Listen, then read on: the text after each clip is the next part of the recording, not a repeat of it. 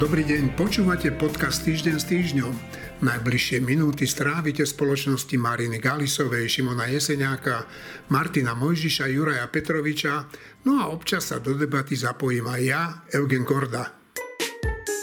Hneď v úvode sa vrátim k mailu od nášho čitateľa, ktorý sa nás pýtal na to, či sa nejako postupuje proti prokurátorom, sudcom a policajtom z inšpekcie, ktorí bez dôvodu obvinili 4 policajtov a strčili ich do vyšetrovacej väzby. Či sa voči ním potom, ako vyšla pravda o skutočných úmysloch inšpekcie a niektorých prokurátorov nejako bude postupovať v zmysle ich potrestania, tak to neviem. Ale čo viem, je to, že by sa malo. Krajský súd totiž vyšetrovateľov prepustil na slobodu a v odôvodnení takéhoto rozhodnutia uvádza také skutočnosti, ktoré odhaľujú skutočné dôvody, prečo sa týchto vyšetrovateľov pokúšali umlčať.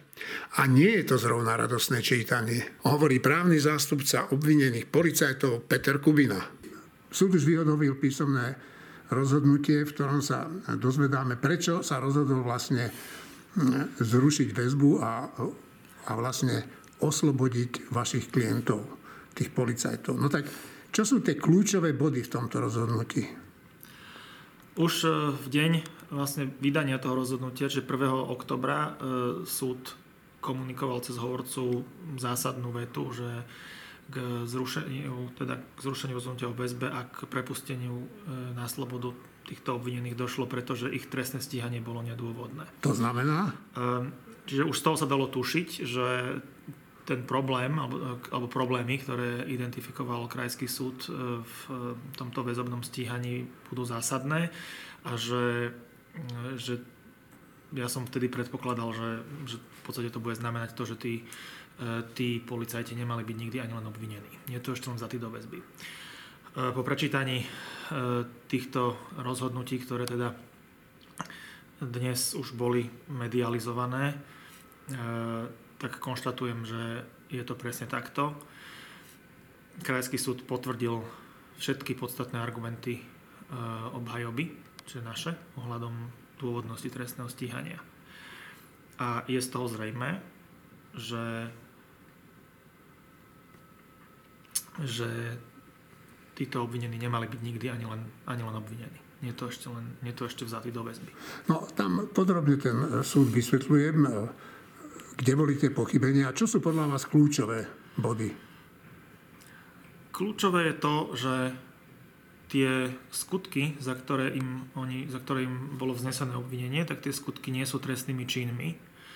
A dôkazy, ktoré sú nazhromaždené v spise a z ktorých to celé vychádza a ktoré tu boli prezentované teraz niekoľko týždňov ako kľúčové, závažné, hrôzostrašné pomaly odposluchy, tak tieto dôkazy nie len, že nedokazujú alebo nepreukazujú, nenasvedčujú akékoľvek trestnej činnosti zo strany týchto ľudí, ale dokonca sú v ich prospech.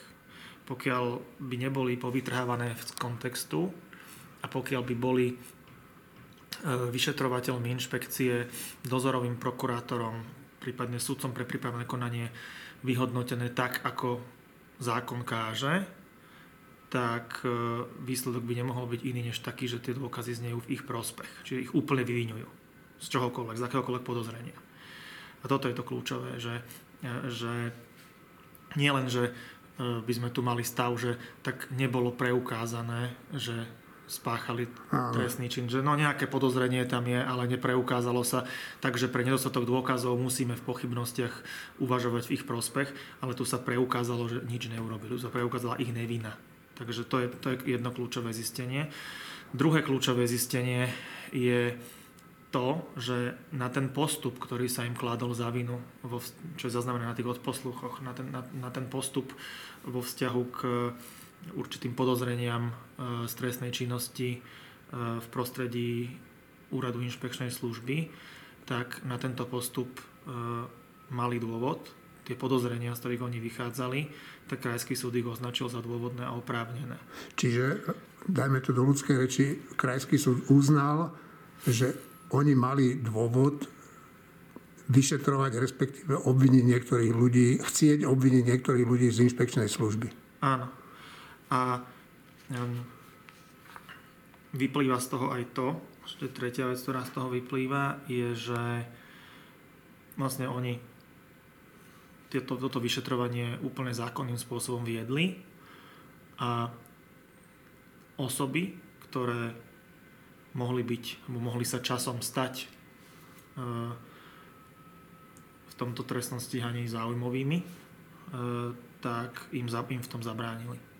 Im v tom vyšetrovaní chceli zabrániť tým, že oni zatkli ich. Čiže ak tomu rozumiem dobre zase, tak preložené opäť do ľudskej reči, tí, čo mali byť stíhaní a boli podozriví z trestných činov, radšej rýchlo zatkli týchto, aby sa to nestalo. Presne tak. No, dobre, a toto ten prokurátor a sudca nevideli? Ja si myslím, že to museli vidieť veľmi dobre, ale nechceli to vidieť. To je môj názor, pretože to sa nedalo nevidieť. Keď sa stane nejaká chyba, tak to môže byť kdekoľvek na škále od nepozornosti a ako takého čisto ľudského omylu až po v podstate úmyselné prehliadanie vecí, ktoré mi prekážajú v tom, čo chcem dosiahnuť. Toto nebola právne vôbec nejaká zložitá vec. Ani skutkovo. Tam išlo naozaj len o to hodnotiť to objektívne. A ja som už na začiatku hovoril, teda potom keď som sa s tým rozsiahlejšie oboznámil, že toto nebol omyl. To si myslím, že to nebol omyl, že to bol úmysel. A už čo sa týka toho úmyslu, už po tomto dnešnom rozhodnutí písomnom už máme v tom trochu jasnejšie, že ten úmysel mohol spočívať v tom, že zastaviť stíhanie podozrení voči teda trestnej činnosti, ktorá sa mala alebo mohla páchať v prostredí inšpekčnej služby. No ale ja si myslím, že nie len voči tej činnosti v prostredí inšpekčnej služby, ale aj voči iným vyšetrovaniam. Však to by si predsa títo ľudia z inšpekčnej služby nedovolili, nie? To ja neviem, čo by si dovolili, čo si nedovolili. Keď si dovolili toto, tak si myslím, že sa necítia nejak viazaný a obmedzený zákonom a dovolia si čokoľvek. Podstatná je ešte jedna vec, jedna súvislosť, o ktorej sa veľmi nehovorí, ale v tých priestoroch, v tých pracovných priestoroch mojich klientov boli nainštalované tie odposluchy. Boli tam niekoľko mesiacov. Počas tých mesiacov sa tam pracovalo. Normálne predpokladám, že sa tam pracovalo na realizácii rôznych prípadov. A môžeme sa len domnievať, a podľa mňa by stálo za to sa na to pozrieť bližšie. Ja k tomu nemám žiadnu právomoc, ale tak sú ľudia, ktorí majú. Že koľko vlastne akcií a realizácií a možno zadržaní mohlo byť zmarených tým, že tam niekto počúval neodôvodnene. Dnes vieme, že tie odposluchy boli neodôvodnené. No ale boli zákonné? Formálne tam súhlas sudcu bol. Ale z toho, čo som zatiaľ videl, čo sa týka týchto odposluchov, tak mám pochybnosti o tom, že bol ten súhlas zákonný, pretože on nebol nejako odôvodnený. Tam sudca len prevzal to, čo mu naservíroval prokurátor, rovnako ako pri tom vzatí do väzby a tie odposluchy povolil. Čiže ak sa bavíme o formalite, tak áno, existuje papier s pečiatkou súdu, kde sudca tie odposluchy povoluje. Čiže z formálneho hľadiska zákonné asi boli. Ale máme tu aj rôzne judikáty Ústavného súdu, ktoré hovoria, že tam musí byť aj materiálne zákonné. Čiže musí na to byť reálny dôvod. Musí to byť v súlade aj s princípom nejakej proporcionality. A myslím si, že nikto nezvažoval také veci ako dopady, možné dopady odpočúvania takýchto priestorov aj na iné sféry, na verejný záujem. Hej, tam nedávno vyšiel taký článok niekde v nejakom médiu, nepamätám si, že v ktorom, ale titulok bol, že viacero významných obvinených uniká, hej, že proste, sa proste nepodarilo zadržať, že niekde ušli. Hej. No tak by som si to dal na nejakú časovú os, že či náhodou neušli v čase, keď tam tieto odposluchy boli, a či to náhodou nemohlo byť aj tak, že keď niekto odpočul, že ich majú ísť zadržať, takže či im niekto nedal echo, že tak stráť sa niekde preč, lebo si po teba prídu. To neviem, to sa len domnievam, ale viem si predstaviť, že ak si niekto dovolil toto, tak si kľudne mohol dovoliť aj niečo takéto. No ale to svedčí o jednej hroznej veci, že tá vojna policajtov ani nie je vojnou policajtov, ale to je vojnou tých bývalých zločincov s týmito vašimi vyšetrovateľmi, lebo však tí nevyšetrujú teraz fazulky, nie? Môže to tak byť. Ja neviem, kto za tým je, alebo či a kto za tým je. To ja zase nevidím a ja sa riadím tým, čo mám dokázané. Čiže hovorím aj teraz o tom, že čo je také, že môžu byť o tom aspoň nejaké logické indície, keď už nie priamo dôkazy. Ale áno, ako je to určite toto, čo sa dialo alebo čo sa deje, tak určite to niekomu je aj na prospech a ako otázka je, že do akej miery to spolu súvisí. No. To ja neviem. Dobre, však viem, že o tom nemôžete vy ani špekulovať, ani nechcete. Iná vec je, že teda ak z toho rozhodnutia je úplne zrejme, že prokurátor aj sudca, ktorý ich obvinil a sudca, ktorý ich prikázal vzať do väzby, tak ak vieme, že to nebolo v poriadku, malo by sa to podľa vás vyšetriť nejako? No, ja som od začiatku už hovoril, dnes som to povedal znova, aj sa mi to potvrdzuje, že táto vec by nemala teraz skončiť tým, že tak skúsili sme, nevyšlo, ideme ďalej a nič sa nestalo. Stalo sa veľmi veľa, pretože toto má okrem tých účinkov alebo dopadov, ktoré som už spomínal, tak ono to má jeden ešte oveľa závažnejší dopad celospoločenský a to je ten, že to úplne devastuje dôveru v inštitúcie, ktoré tu majú chrániť právo. A jeden z cieľov, ktorý týmto môže niekto sledovať, je aj to, aby na konci nikto nikomu neveril, aby si tú verejná mienka myslela, že však sa to vlastne kriví a nikomu sa už nedá dôverovať. A toto je akože taký najdevastačnejší účinok tohto celého. A preto si myslím, že by to nemalo skončiť tam, že tak áno, v poriadku, skúsili sme, nevyšlo, však systém zafungoval, tak páni sú vonku a zbavení obvinenia. To je pekné, to je fajn, to je chválihodné, že to takto skončilo. Na druhej strane, ale si myslím, že by mali by byť podrobení aj nejakej od profesionálnej hanbe a aj podľa mňa právnej zodpovednosti všetci tí, ktorí sa na tom podielali. Máme tu paragrafy, ktoré na toto slúžia, takže ja verím tomu, že k tomu dôjde, lebo je to dôležité aj ako z pohľadu nejakej generálnej prevencie, aby bolo jasné, že toto si nikto nikdy už ďalej dovoliť nemôže. No, áno, však s tým sa nedá nič iné len súhlasiť. A na druhej strane máme tu vlastne dve také rozhodnutia súdu. Jedno, ktoré tvrdí, že tí vaši klienti sú vlastne zlosini, že ich necháva do väzenia, že ich posiela. A druhé, že teda, že nie, že opak je pravda. No a teraz už počúvam niektorých politikov hovoriť, no však ale to rozhodnutie Krajského súdu, no čo? Však ale máme tu aj iného súdcu, to je horší, tak spochybňujú to. Tak to je typická reakcia toho niekoho, kto síce hovorí, že rešpektuje súdne rozhodnutia, ale rešpektuje ich iba tedy, keď sa mu hodia. V prvom rade tu máme nejakú inštančnú hierarchiu. To rozhodnutie, ktorým boli moji klienti vzatí do väzby, bolo zrušené. Dnes neexistuje. Ako keby ani nebolo. Existuje len preto, aby sme sa z neho poučili a aby sme vyvodili z neho zodpovednosť, ale právne neexistuje. Takže keď sa niekto odvoláva pri svojej argumentácii na nepravoplatné rozhodnutie súdu, ktoré navyše bolo zrušené ako nepreskúmateľné, ako svojvoľné, ako neodôvodnené, no tak to viac vypovedá o ňom samom a o jeho spôsobe uvažovania, než o tom, že aký je reálny stav.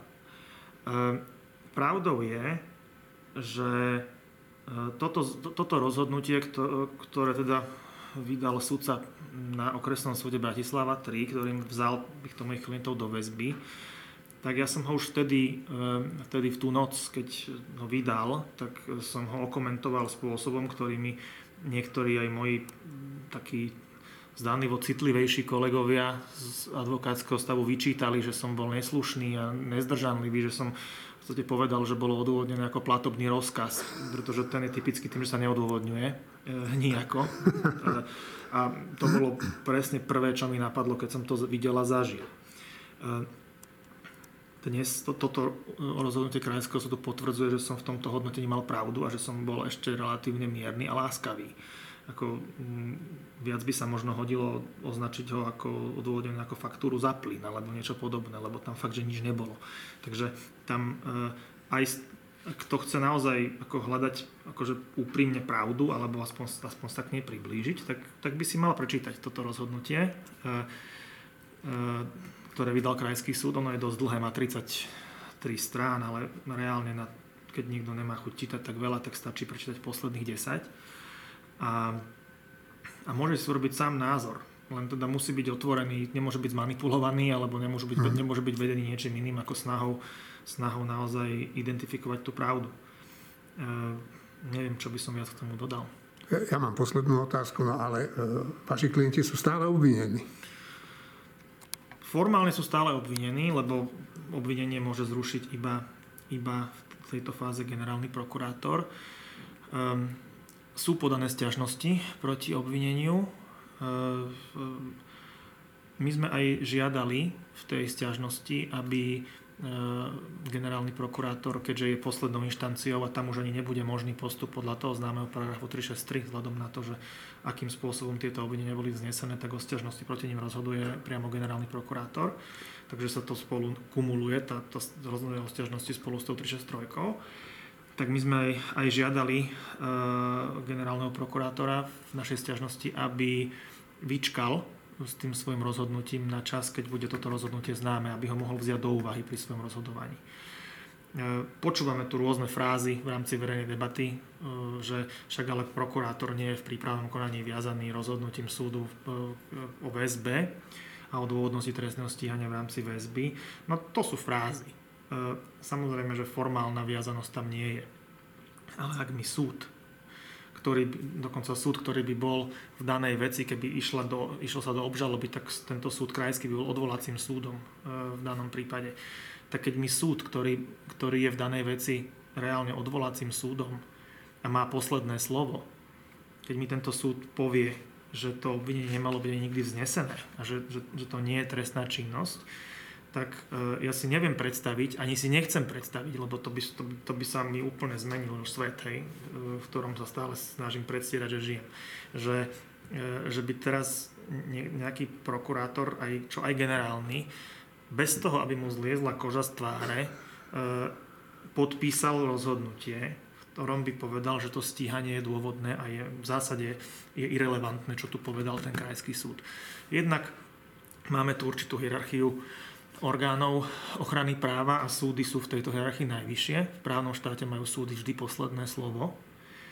A aj z odborného hľadiska, nielen teda z čisto hierarchického, ale aj z odborného hľadiska,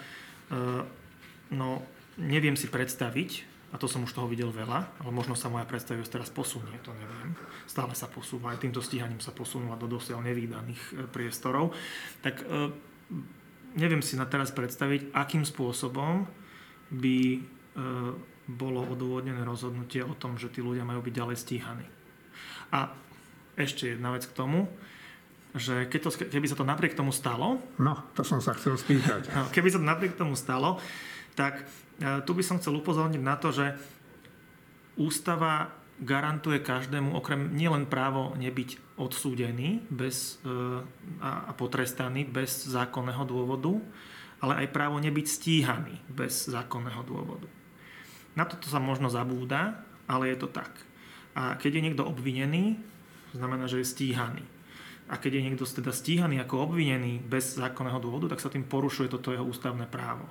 Takže keď by sa stala taká bizarná situácia, že by teda sa ich prokuratúra rozhodla držať naďalej v postavení obvinených a teda ich formálne ďalej stíhať, tak budeme na to adekvátne reagovať príslušnými právnymi prostriedkami. Priatelia, v posledných hodinách sme sa dozvedeli dve dosť dôležité veci. Prvá je, že Krajský súd zverejnil odôvodnenie svojho rozhodnutia, prečo prepustil 4 policajtov z väzby. A tie zdôvodnenia teda vypovedajú o mnohom. Sú mimoriadne vážne. No a druhé, je to, o ktorom písal aj Štefan Hríb už na našej webovej stránke, a to je príbeh pani Santusovej a jej účasti, respektíve neúčasti na detektore lži. Tak poďme k tomu prvému bodu. Juraj, čo hovoríš na to teda? No tak, myslíš to uznesenie toho súdu? Áno. Ono, samozrejme, bolo by dobre si pozrieť, lebo novinový článok je fajn, ktorý teda bol na denníku N, ale bolo by dobre si pozrieť aj presne to celé znenie. Na to som bohužiaľ nemal čas. No v zásade sa potvrdzujú tie podozrenia, ktoré boli už predtým, že celé to obvinenie je postavené úplne na vode, že sú tam až nezmyselné obvinenia, že teda má byť trestným činom, keď sa nejakí vyšetrovatelia normálne rozprávajú v rámci pracovnej svojej činnosti o tom, ako napísať nejaké uznesenie alebo nejaké obvinenie. A plus teda spolupráca krajskej prokuratúry, plus samozrejme aj pani Santusová a celá jej historka s detektorom a tak ďalej, k čomu sa ešte dostaneme.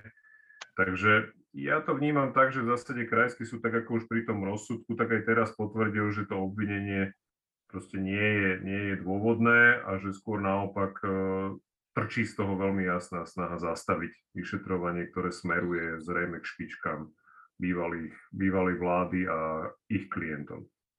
Dobre, no ja by som to charakterizoval tak, že sa tu vytvorila skupina, nenazvem ju rovno zločinecká, ale možno aj áno. A v tej skupine sú prokurátori, sudcovia, niektorí policajti z inšpekcie ministerstva vnútra, a oni, ich cieľom bolo jednoducho to, čo si povedal, zastaviť to vyšetrovanie. Marina. Ja ani nechcem veľmi zdržiavať, pretože ja si myslím, že tu ani nie je veľmi čo povedať, okrem toho, že to bolo od začiatku jasné, že tí vyšetrovatelia nie sú vinní. To bolo tak priehľadné. Čo s tým? To, že to krajský súd teraz potvrdil a že to vysvetlil, je dobre, a je to aj dôkaz toho, že nie všetky inštitúcie, alebo aspoň nie všetci jednotlivci v týchto inštitúciách sú úplne mimo a úplne poplatní. Šimon, ty sa nezvykneš venovať týmto udalostiam, ty si skôr zameraný na iné veci, ale predsa len, sledoval si to? Sledoval som to zbežne skôr z článku Štefana Hríba a z článkov, ktoré boli uverejnené na denníku N. A? To, čo si vravíme v princípe každý podcast už možno rok, je, že systém sa bude brániť. Ten systém, ktorý Andrej Kiska svojho času nazval systémom mafiánskeho a uneseného štátu, tak on nejakým spôsobom musí reagovať na všetky obvinenia, ktoré sú voči nemu spravené, nespravené, generované, a nejakým spôsobom sa bráni, a to je súčasť obranného mechanizmu tohto systému. Martin? Ja som fakt prekvapený tým, jak slabo a zle sa ten bývalý mafiánsky štát bráni. Ja som očakával, že oni budú oveľa nebezpečnejší, a možno, že pod povrchom sa dejú nejaké veci naozaj vážne, ale toto je kombinácia smiešného a takého tragického, akože mne naozaj začína byť ľúto majorky Diany Santusovej, pretože to je žena, ktorá podľa mňa pôjde sedieť na obrovské množstvo rokov za zneužitie právomoci verejného činiteľa a mnohé ďalšie veci, lebo to, čo ona urobila, vyzerá, že to je také, že tak skúsili, ale to nemôžu súdy tak posudzovať. Súdy budú musieť, ja si myslím, že tam už není veľmi vyhnutia, budú musieť posudzovať tú vec, čo ona skúsila, s tým nebezpečenstvom, ktoré to v skutočnosti znamená, a opakujem, že ona podľa mňa nevyhnutne bude sedieť na veľké množstvo rokov. Zaslúži si to, ale je mi to ľúto, tak jak mi bolo ľúto bombardovania Drážďan vždy a jak mi bolo ľúto Hirošimy a Nagasaki. To sú veci, ktoré sú potrebné, mali sa stať, pretože v skutočnosti napriek tomu množstvu životov, ktoré sa tam stratili, sa viac životov zachránilo, ale sú to strašné veci. Druhá vec, ktorú ja v tom cítim, je, že ja v tom cítim nejaké nebezpečenstvo pre nás všetkých, ktorí sa tým zaoberáme. To znamená politikov, novinárov, ale aj bežných ľudí. Akože pokiaľ sa v tých veciach dá vyznať tak ľahko, že keď sa dozvieme z rozhodnutí súdu, že čo si ten súd vypočul za nahrávky toho týmu NAKA a že v tých nahrávkach nebolo nič, čo by odôvodňovalo obvinenie, že tam nebolo nič, čo je presne to, čo sme si mysleli, že počkaj, treba si to vypočuť, že či oni z toho nepovyberali len nejaké dve, tri vety. Presne tak to je, keď zatkne NAKA Pčolinského, šéfa SIS, tak Milan Krajňák, to bolo jediné prekvapujúce, čo sa v tomto celom udialo, že Milan Krajňák došiel s tým, že to je vojna policajtov. Ja som sa čudoval, že to práve ty hovoríš, to je zaujímavé, ale odtedy sa ukázalo, že presne je to vojna policajtov, ktorú s veľkou pravdepodobnosťou ten Pčolinský začal, keď NAKA začala ísť po niečom, čoho sa on dopustil. A tým, že tie veci sú také strašne jednoduché, že sa ukazujú vždy, pri podrobnejšom skúmaní únos Vietnamca, to bude také isté, že podrobnejšie skúmanie ukáže, že presne tak to bolo, ako som si to naprvu predstavil. Ale výsledok je, že zlenivieva. Ja osobne to cítim na sebe, že intelektuálne zlenivievam, že sa mi zdá, že tu sa dá zo všetkého vyznať celkom dobre tak, že sa pozrieš, urobíš si prvý názor a on sa potom potvrdí. To není dobre. Ja sám to cítim na sebe, že to nie je pre mňa dobre. Martin, ty si hovoril o tej Santusovej, že bude potrestaná. No, ja nie som si až taký celkom istý, ale podľa teba tohoto komplotu sa zúčastnili aj prokurátor, minimálne jeden, a minimálne jeden sudca. No tak a čo oni? Akože všetci do istej miery, ale otázka je, že komu je to ako dokázateľné. A samozrejme, ona sa môže vyhnúť väzeniu, tak ako sa mu môže vyhnúť Pellegrini, Fico a ďalší taký Kaliňák, počiatek, ale to len vtedy, ak sa im podarí zvrátiť tú vec. Čo stále, akože to, čo v ich prospech hovorí a to, čo je teda tie možno tá vec, ktorá sa deje pod hladinou, sú prieskumy verejnej mienky a popularita tých strán, to znamená, že ich preferencie, tie vyzerajú pre nich dobre, tak vyhrajú ďalšie voľby, ak tie voľby dokonca budú skôr, než by mali byť, ale to začína byť pomaly jedno, či načas, alebo skôr, to už je skoro to isté. Ak to vyhrajú, tak potom Santusová bude posielať ľudí do väzenia. Nie, ona pôjde do väzenia, áno. O to sa hrá, ale keď ten vývoj by šiel normálnym spôsobom, ja si myslím, že nemôžeš celkom urobiť zločin takého rangu v podstate v priamom prenose a neísť do väzenia. Ja si myslím, že to sa nebude dať, ak tu bude normálna krajina. Marina a potom Štefan. Ja som len dve veci chcela povedať. Prvá, to porovnanie s bombardovaním Drážďan a z Nagasaki a s Hirošimou, mne to tak celkom nesedí, lebo tam bolo to zrejme, teda tieto veci boli nevyhnutné, ale v rámci nich zahynulo strašné množstvo úplne nevinných ľudí, ale úplne nevinní ľudia trpeli, čo je žiaľ súčasť vojny. A čo sa týka toho, že by bola... Marinka, ale vo vojne všetci, aj tí vojaci sú úplne nevinní z tohto hľadiska. Ak by som mohla, tak len toľko, že pani majorka Santusová, myslím si ja, že teda nevinná nie je, ani čírov náhodou. Jasné, že ak by bola potrestaná, tak dosahom toho trpí možno nejaká jej rodina, blízky a podobne, ale to je niečo iné. A čiže v tomto by som si dovolila nesúhlasiť. A či bude potrestaná po zásluhe iba ona a ostatní nie, je dosť možné, že si to odnesie iba ona, pretože je tá koncová hráčka a títo vždycky pravdepodobne majú najmenšiu ochranu. Štefan. No ja si myslím, že lúto môže byť človeku aj vinného človeka, nielen nevinného. No... K tomu samotnému, že ja som teraz nedávno si vypočul taký nejaký rozhovor na nejakom médiu s predsedom Smeru, ktorý sa vrátil k roku 2018 k tým demonštráciám. A povedal tam takú zaujímavú vec, že on vtedy navrhoval, akože v Smere alebo vo vláde, že aby akože trvalo a ostro hovorili stále, že tá vražda novinára je osnúbenice, že s tým vláda, ani nikto, ani strany, ani celý systém nemá nič spoločné a že mali používať Šoroša a toto všetko. a na tom proste trvať a že tým pádom by teda mali lepší volebný výsledok. No, to je ináč zaujímavé, úplne že veľmi zaujímavé vyjadrenie, ktoré hovorí o nejakom cynizme a o nejakom spôsobe robenia politiky. A ja si myslím, že teraz sme presne v tej situácii, že takto to robia. Že proste budú až do smrti hovoriť, že nie, my sme žiadny mafiánsky štát neboli, tu žiadna polícia, prokuratúra a súdy neboli zneužívané, žiadni oligarchovia neovládali túto krajinu ani políciu, nič s tým nemá nikto. A teraz toto budú hovoriť a ukáže sa, že koľko percent na tom získajú. No a teraz hovorím to preto, lebo ten krajský súd povedal, že tí bytní vyšetrovatelia postupovali v súlade so zákonom, že tam nie je nič nezákonné. Lenže ten pôvodný súd, ten okresný, alebo aký to bol, povedal opak. No dobre, a teraz čo? Teraz časť ľudí verí krajskému súdu, aj ja.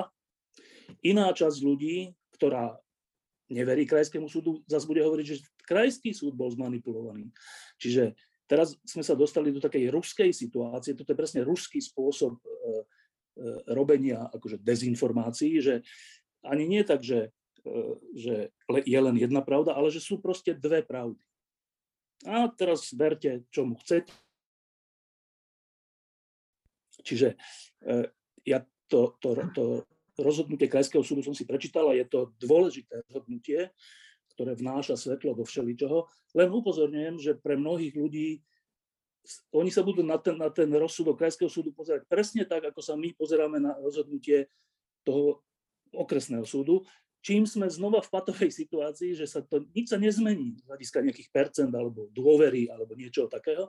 Čiže toto je strašne ťažká situácia a je úplne hrozné, že voľby na Slovensku budú o tomto, že nebudú o tom, že ako tu má byť zdravotníctvo, školstvo, že komu vlastne tu poveríme, alebo niečo také.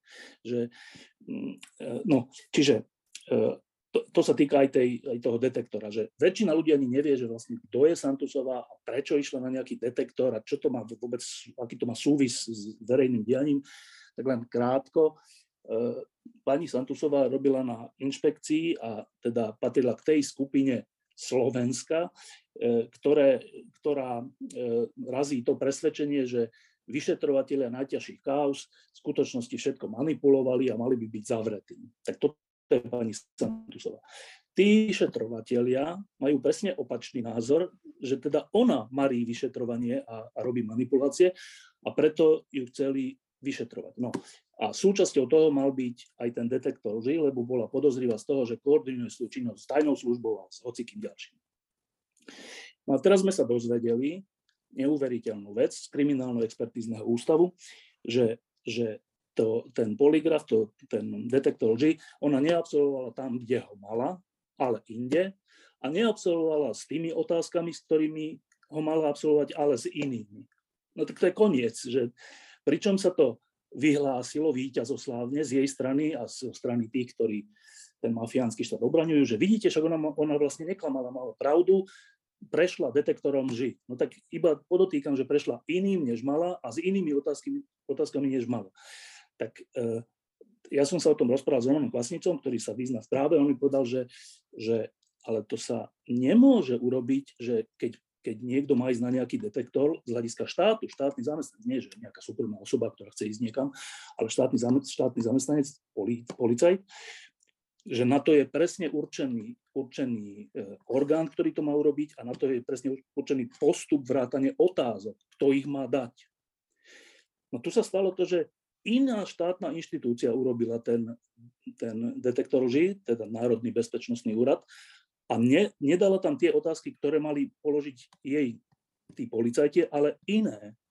A dokonca tam ona sa vyhla niektorým otázkam tým, to už je až komické, že na začiatku, ešte keď nebežal ten detektor, povedala veci, ktoré urobila, ktoré podľa tých prítomných policajtov sú trestné, alebo to sú vlastne tie priznania, ale tie už potom nehovorila v tom detektore, takže vlastne Takže vlastne ten detektor nemal čo zistiť, lebo ona predtým hovorila o tých veciach a na tie veci sa už potom v detektore ten NBÚ nepýtal. Tak to je až také, že komické, dobre, ale čo nie je komické je, že tým sa obišiel viackrát zákon, kompetencie, všetko sa tým obišlo a zneužila sa ďalšia štátna inštitúcia na túto hru, že teda nič tu nebolo, žiadny mafiánsky štát a tak. No. Čiže tohto sme svedkami, to má Martin pravdu, že je to také troška amatérske, že jak to, že sme toho svedkami, že jak to, že toto vieme. Je to také, že tí, ktorí to robia, robia to dosť nešikovne, lebo sa to vždy takto prevalí, až tak prvoplánovo, to je také trocha aj teda je to na úvahu, že v akom štáte sme to žili, že akí, akože amatéri ho vlastne viedli 12 rokov, keď nevedia ani len poriadne zakamuflovať veci, čo není až také ťažké v tomto neporiadku, ktorý tu je. No, ale to, že sa to dozvedáme, je veľmi dobré, len znova upozorňujem, že to, že sa to my dozvedáme, tak takisto tá druhá strana, tá sa dozvedá to, čo chce. Ona sa zase dozvie to z okresného súdu a obávam sa, že to veľmi neposunie veci dopredu, hoci sa teším, že teda sa ukázalo to, čo sa ukázalo aj o tých elitných vyšetrovateľov, aj o tejto pani Santusovej. To je zdravá vec, len ten spôsob dezinformácie je už tak silný a celé to je tak intenzívne, že nielen, že sme z toho unavení, ale podľa mňa z toho aj osprostievame, že aj verejnosť, že myslím si, že znova zafunguje tá vec, že no ale niečo na tom asi bude. Aj na tej Santusovej, ale aj na tých elitných vyšetrovateľov. A to je ten najhorší možný výsledok. No ako pre koho? Pre niekoho je to dobrý výsledok, ale ja by som rád tu pripomenul jednu vec, že keď zabili Remiáša v aute, keď mu tam položili nálož a vybuchlo to, tak tajná služba a vládne orgány šírili a polícia, že on bol narkoman, že predával drogy a neviem, že čomu tam vybuchol plyn, áno, lebo mal to auto na plyn. No a naraz prišlo prekvapujúce zistenie a to vtedy pre mňa bolo úplný zázrak, že ten kriminalisticko-expertízny ústav a tí ľudia našli v ňom toľko odvahy, že povedali pravdu, že tam bola nálož. Chceli reagovať Juraj a Martin. Ďakujem. No, ja musím súhlasiť s tebou, Števo, že najväčší problém celej tejto vojny a toho, ako sa to v médiách prepiera, je to, že vzniká chaos v hlavách ľudí. Že jednoducho presne tá dezinformácia alebo ten dezinformačný charakter, ten je dodržaný, okresný súd povie jedno, krajský povie druhé. A teda ten, kto nie je právnik alebo kto nemá skúsenosť s fungovaním súdov, si neuvedomí, že krajský súd robí presne to, čo má, a že teda on je nadradený okresnému súdu práve preto, že sa očakáva, že sudcovia krajského súdu sú kompetentnejší ako sudcovia okresného súdu. Nie, že by jedni vedeli, druhí neovládali právo, ale proste, že tí krajskí sudcovia jednoducho vedia lepšie posúdiť ten prípad a oni sa aj v tom rozhodnutí veľmi jasne vyjadrili, že to rozhodnutie toho okresného súdu je v niektorých častiach dokonca nepreskúmateľné, pretože okresní sudcovia si zanedbali svoju zákonnú povinnosť zdôvodniť to svoje rozhodnutie tak, aby ho ten krajský súd mohol preskúmať. No a teraz som povedal dve vety, ktorým bežný občan nikdy v živote neporozumie. A to je ten náš problém, že jednoducho, prečo robia tá temná strana, prečo to robí tak jednoducho, že sa to vždy prevalí, že sa to vždy objaví, že proste o tom potom médiá napíšu. No preto, lebo môžu. Lebo oni vedia to, čo si ty povedal, že to v zásade na tom pomere síl v politike prakticky nič nezmení.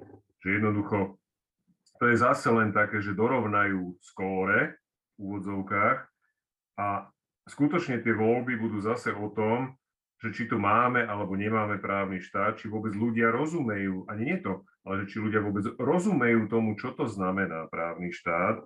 A je to strašné, lebo naozaj 30 rokov po revolúcii, ako si hovoril minule alebo predminule, 30 rokov po revolúcii neustále bojovať len o to, či tu máme alebo nemáme právny štát a nie posúvať sa ďalej tým, že ako urobiť lepšie proste život ľudí tu, je v podstate skoro až tragédiou, by som povedal. A čo si myslím, že je dôležité v tejto celej veci, je to, že skôr alebo neskôr sa budeme musieť vykašľať na to, že ako to tí ľudia vnímajú a sústrediť sa už len na tie výsledky. To znamená, áno, elitní vyšetrovatelia môžu ďalej vyšetrovať. Krajský súd im síce nemôže zrušiť obvinenie, môžeme len dúfať, že to rozhodnutie toho krajského súdu vytvorí dostatočný tlak na toho prokurátora, aby to obvinenie konečne zrušil, pretože to obvinenie ešte stále stojí. A teda oni budú môcť vyšetrovať a teda podarí sa im vyšetriť veci tak, aby to nejakým spôsobom už teda dopadlo v prospech nie tých temných síl.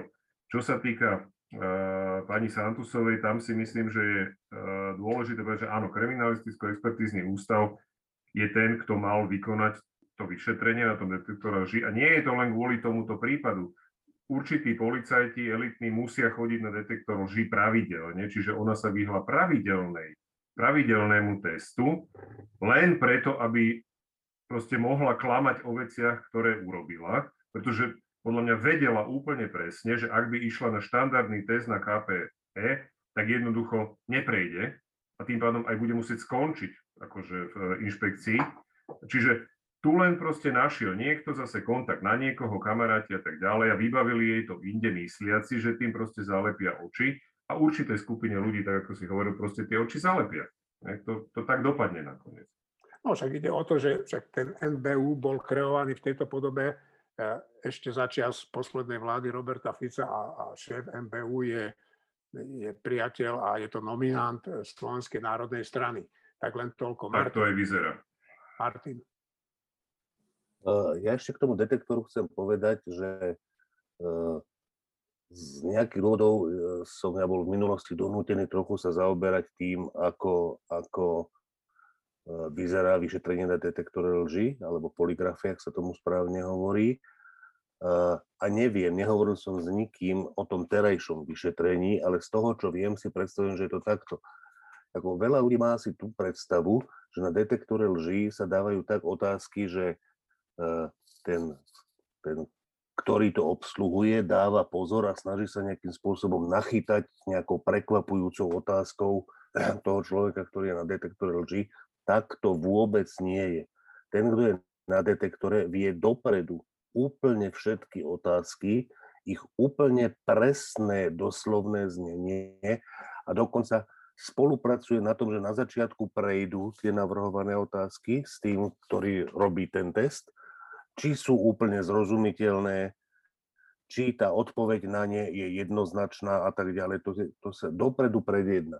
Podľa mňa to, čo sa stalo túto, sa mi zdá, že oni keď prejednávali s ňou tieto otázky, tak ona odpovedala na nejaké z nich, ešte nebola napojená na tie hadičky a odpovedala spôsobom, ktorý bol v podstate priznávajúci. Čiže úplne v poriadku, to sa tak...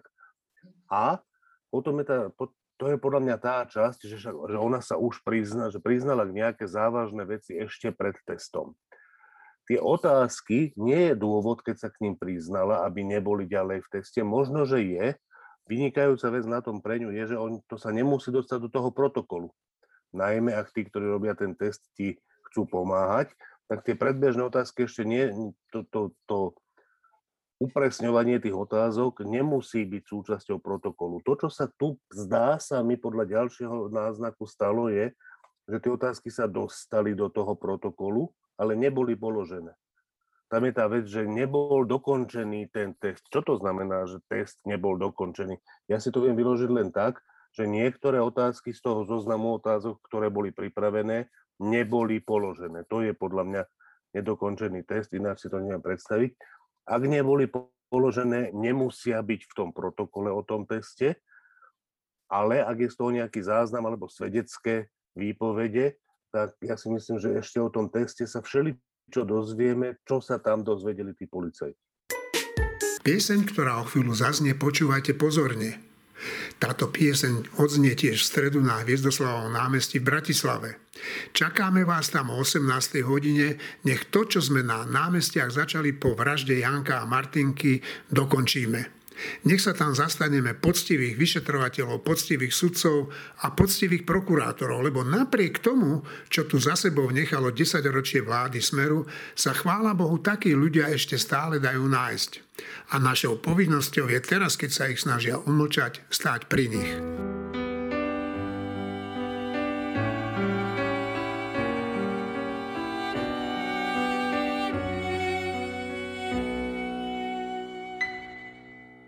Pozerám na tváre, smejú sa z obrázku, tak málo času im život dal na lásku. Nevesta nežiari v svadobnom do biela, nikdy nepríde hrať na svadbu kapela. Ako by stáli dva stromy v rozkvete, čo mohli mať plody na jeseň po lete. Niekedy pri smrti tížko povieme, duša chce do neba, telo do zeme. Tak tieto životy skončili predčasne, veď s toľkou láskou si mohli žiť prekrásne. Niekedy pri smrti tížko povieme, duša chce do neba, telo do zeme. Tak tieto životy skončili predčasne, veď s toľkou láskou si mohli žiť prekrásne.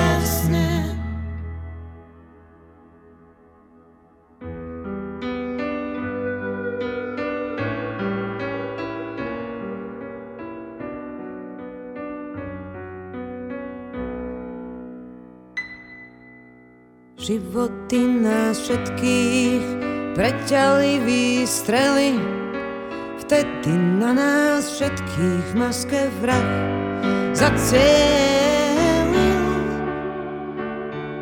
V bolestiach sa rodia na zemi anjeli, všetci sme v tej chvíli tak trochu umreli. A celá krajina spätou spomína, nežili zbytočne Jan ani Martina. Niekedy pri smrti tížko povieme, duša chce do neba, telo do zeme. Tak tieto životy skončili predčasne, veď s toľkou láskou si mohli žiť prekrásne. Niekedy pri smrti tížko povieme, duša chce do neba, telo do zeme. Tak tieto životy skončili predčasne, veď s toľkou láskou si mohli žiť prekrásne. Niekedy pri smrti tížko povieme, duša chce do neba, telo do zeme.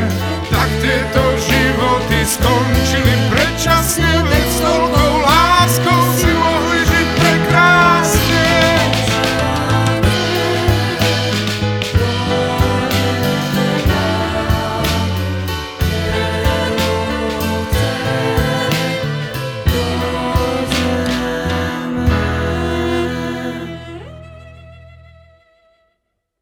Investigatívne centrum Jana Kuciaka zistilo podivné veci spojené s vyplácaním covidovej pomoci firmám. O prípade hovorí Tomáš Madleniak. Štát poslal milióny eur z covidovej pomoci schránkovým firmám. Peniaze mali byť určené na podporu zamestnanosti. Nie je pritom vôbec jasné, či tieto firmy niekedy niekoho zamestnávali. Napriek tomu mali všetky podpísané zmluvy o tzv. Prvej pomoci s úradom práce v Pezinku. Podarilo sa nám overiť, že štát im poslal spolu takmer 7 miliónov eur, podľa našich informácií však mohlo ísť až o 24 miliónov eur. Aby sme overili, či tieto firmy mali nárok na covidovú pomoc, snažili sme sa ich vypátrať. Ani jednu sa nám však nepodarilo nájsť.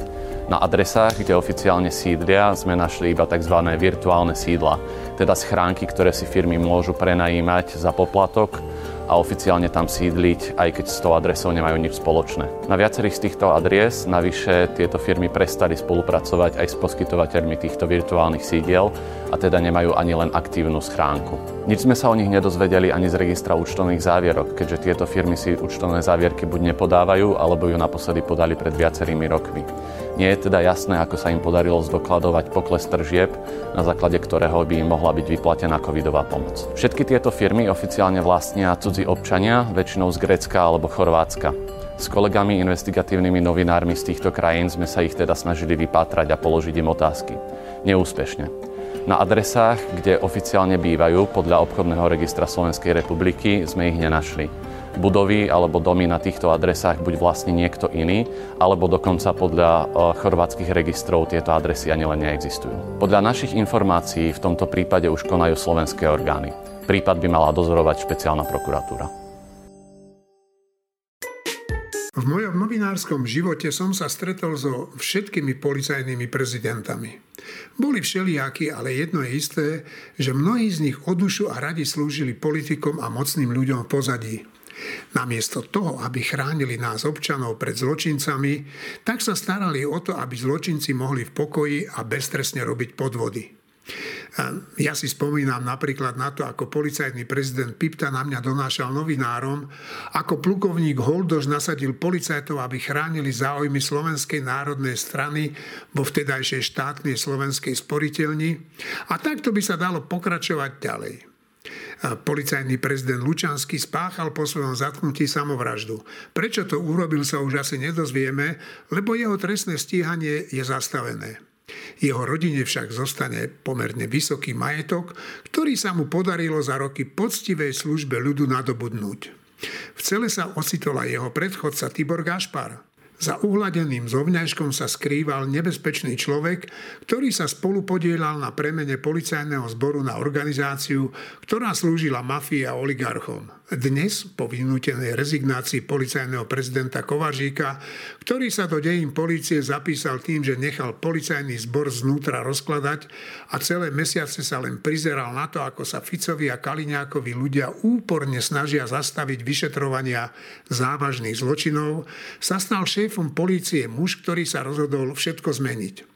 Štefan Hamran predstúpi pred verejnosť a z jeho úst sa dozvieme, o čom vlastne tá vojna policajtov v skutočnosti bola a bohužiaľ ešte stále aj je. Nie som odvážny človek a pravdu povediac, nie vždy som sa zachoval tak, ako som sa zachovať mal. Jednoducho bol som zbabelý. Byť zbabelý však nemusí byť hneď hanba, lebo nalejme si čistého vína, kto z nás sa niekedy nezachoval aspoň trošku zbabelo. Mne sa to stalo v živote veľakrát. Napríklad vtedy, keď som sa mal rozhodnúť, že či pôjdem na Hviezdoslavovo námestie na sviečkovú demonstráciu alebo nie. Nuž hádať netreba, išiel som radšej domov. Lenže poznám ešte aj iný druh zbabelosti. Napríklad taký, že niekto celé mesiace behá bez rúška, vyzýva ľudí, aby chodili na ním organizované demonštrácie a v tichosti sa niekde v zahraničí dá zaočkovať. Tak to je zbabelec ako vyšitý. Alebo taký Kotleba. V nafúknutých svaloch hrdo podával chudobným ľuďom šek s číslom, ktoré odkazuje na fašizmus a pozdrava Heil Hitler.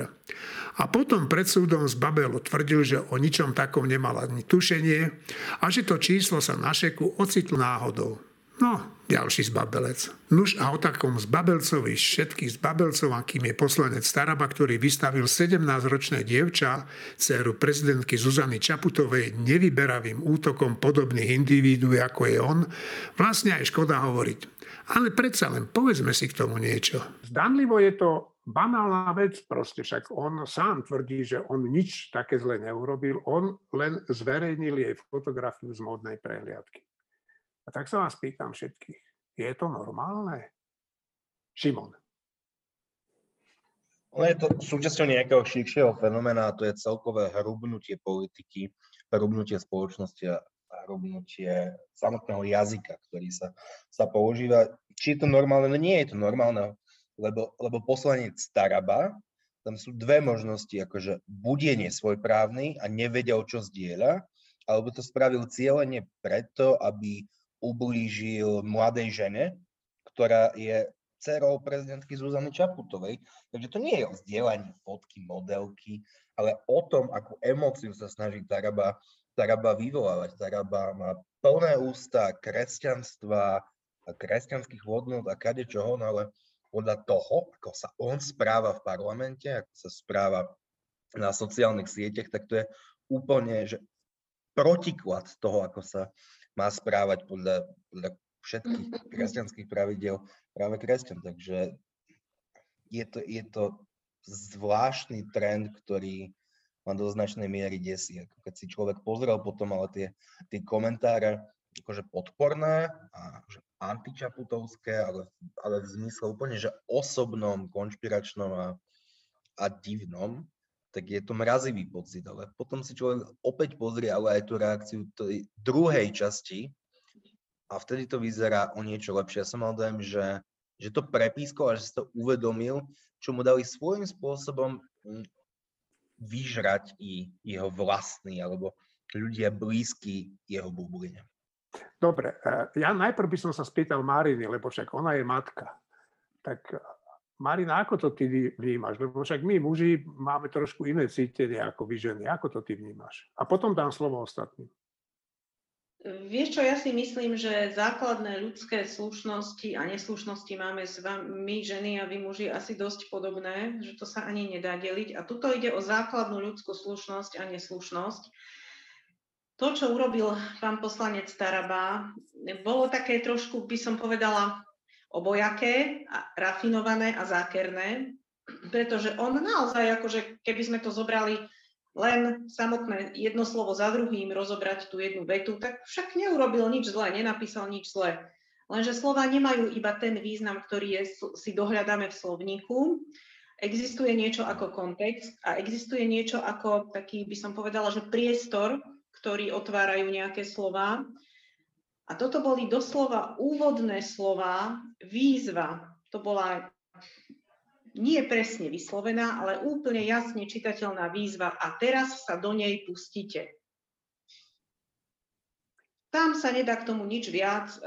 Ak on tvrdí, že veď ja som nič zle nenapísal, tak to v podstate hovorí len to, že ja, Taraba, som niečo napísal, nie je to samo o sebe zlé. Samo o sebe to ale nie je. To samo o sebe nič neexistuje a na sociálnych sieťach vôbec nie. Je to výzva do boja, je to výzva, roztrhajte ju na kúsky, urobte si z nej posmech. A naozaj nasledovalo presne toto, čo on tým chcel vyvolať. No a on sám potvrdil, že to chcel vyvolať, ale potvrdil to opäť tak rafinovane, keď povedal, že vlastne nemá dôvod nejakým spôsobom mazať tie hanebné komentáre, ktoré sa v zápätí spustili, pretože veď on čo s tým má. Takže úplne jasné, tie komentáre mu evidentne neprekážali, myslím si, že sa z nich celkom tešil. Je to dosť hrozné a ešte ako matka by som povedala, že no, to, že rodič sa cíti ochranársky voči dieťaťu, to poznajú všetci rodičia, ale poznajú to aj nerodičia, pretože niekedy sa možno vyjadria na adresu dieťaťa niekoho iného a potom schytajú. Tak ja si myslím, že pani prezidentka to zvládla naozaj s odsťou, že sa vyjadrila viac štátnicky a menej ako matka levica, ktorú v sebe nepochybne vtedy pocítila. Ja, keby sa mi niečo takéto udialo v súvislosti s mojimi deťmi, tak asi tú matku levicu nestlmím, no ale ja nie som štátnička. Dobre, tak od matky levice prejdem najprv k Martinovi, potom k Jurajovi a nakoniec zo Štefanovi a tam aj skončíme, predpokladám. Pre mňa toto bol dobrý príklad toho, o čom som hovoril predtým, môjho vlastného intelektuálneho zlenivenia. Ja mám na poslanca Tarabu veľmi zlý názor. Keď som sa o tejto veci dozvedel, ja som nečítal priamo tú vec na Facebooku ani tie reakcie, čiže ja som sa o tom dozvedel len vlastne z tvojho textu. Tak som si povedal, že dobre, to, čo on napísal, k môjmu zlému názoru na ňo nič nepridáva, to je taká drobnosť, nebudem jej venovať pozornosť, čo je úplná blbosť, pretože podľa mňa je to presne tak, ako povedala Marina, že tá vec je strašná. A ja v takom rýchlom onom sa mi zdalo, že ja si o tom Tarabovi myslím tak zlé veci, že toto k tomu, toto to už nenásobí, ani nedelí, ani nič, nechám tak. Bez toho, že by som si uvedomil na prvú, už keď si ma ty na to upozornil svojím textom, že čo sa to vlastne stalo, až potom, keď sa o tom hovorilo viac, mi došlo, že ja som sa úplne mýlil. A to sa mi zdá trochu, že to, že ja som si už tak navykol, že tu je to také jednoduché, že pozriem a vidím. Nie je to tak. a dobre, budem sa snažiť viac na to myslieť. Ale toto mi ukázalo, že to nie je potenciálne nebezpečenstvo, že mne sa to už deje. Juraj. No, niekoľko poznámok k tomu, keď si hovoril o matkách dcer. Ja som otec dvoch dcer a nemyslím si, že by sa ma to dotklo menej ako Mariny, naopak, že otcovia a dcery, to je akože silná vec, ale to je len tak na okraj. Ja som sa stretol aj s takými vyjadreniami, že však treba to ignorovať, že čo ste všetci takí zavzdušnení, ono to potom dáva tomu Tarabovi akože váhu a vlastne ho to ešte propaguje a tak ďalej. Ja s týmto teda vôbec neviem, nemôžem súhlasiť, lebo si myslím, že keď proste niekto robí svinstvo, hej, o tomto Verich kedysi hovoril, že je rozdiel, keď je človek čestný a keď je človek počestný. Že čestný človek proste nerobí svinstva, ale počestný človek, keď vidí, že niekto iný robí svinstvo, tak sa musí ozvať a musí proste proti tomu nejak zakročiť. Takže ja si myslím, že my skutočne potrebujeme sa veľmi dôrazne vždy ohradiť proti tomu, keď niekto robí svinstva, aby sme si zachovali aj tú vlastnú počestnosť. Ono to trošku súvisí s tým, čo hovoril Martin tiež, že tiež máme ten pocit, že však vlastne on len tam ako živí svoj fanklub a tak ďalej a vlastne ešte mu len pridáme na popularite, keď teda budeme to nejakým spôsobom komentovať, lebo bohužiaľ Facebook má tie algoritmy, takže čím viac sa k tomu komentuje, tak tým viac sa to zobrazuje a tak ďalej. Len treba tu povedať aj ďalšiu vec, on sa tak postavil k tomu, že no čo ja s tým mám, že niekto pod môjim statusom proste tam ako nadáva dcere prezidentke a tak ďalej. No má, pretože na to už existuje dokonca aj judikát Európskeho súdu pre ľudské práva, že ak ten človek nezmaže tie príspevky a nejakým spôsobom naopak sa vyjadrí, že vlastne mu to nevadí, tak zodpovedá za to, čo sa pod tým jeho statusom alebo na tej jeho stránke deje.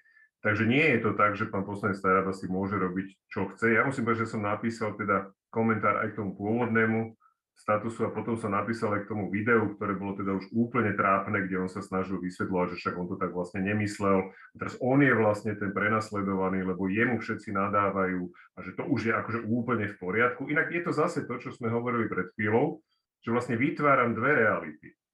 A pre tých jeho fanúšikov vlastne teraz on sa stáva tou obeťou a jemu sa podarilo vlastne zo seba do určitej miery vyrobiť obeť prenasledovania tou liberálnou kaviarňou, ktoré tými fanúšikmi tej zlej prezidentky Čaputovej. A on si týmto samozrejme pomohol a on veľmi dobre vedel, prečo to robí. Toto bol ten jeho cieľ, ten sa mu podaril, ale napriek tomu si myslím, že my sa musíme ozvať, musíme ho nazvať proste správnym slovom, to znamená to zbabelec a hulvát. A jednoducho toto musí zaznieť, lebo inak ten priestor oni ovládnu úplne. My si musíme brániť ten priestor tej slušnosti a nejaké normálneho jednania aj voči mladým ľuďom, aj voči obťažovaniu na internete, aj voči proste takémuto hejtu, lebo inak ten priestor bude kompletne ovládnutý touto lúzou a touto zberbou. Takže ja si myslím, že tá reakcia bola primeraná, myslím si, že bola na mieste. A myslím, že sa musí opakovať vždy znovu, keď akýkoľvek hulvát a hajzlik proste bude niečo také robiť. Štefan. Tak najprv jeden odkaz prezidentkynej dcére. Ak chce byť modelka alebo niečo podobné, no tak akože toto je taký tréning na to. Pomerne drsný, ale veď modelky sú na fotkách. To tak je. Áno. Čiže to nesie aj túto vec, toto rozhodnutie byť modelkou alebo byť na nejakom móle. No, tá druhá strana samozrejme, to je taká zaujímavá vec, že to je vlastne od začiatku, hneď od revolúcie, že tu na Slovensku sme normálne že schopní v prospech svojho názoru alebo presvedčenia národného, alebo kresťanského, alebo iného, hociakého,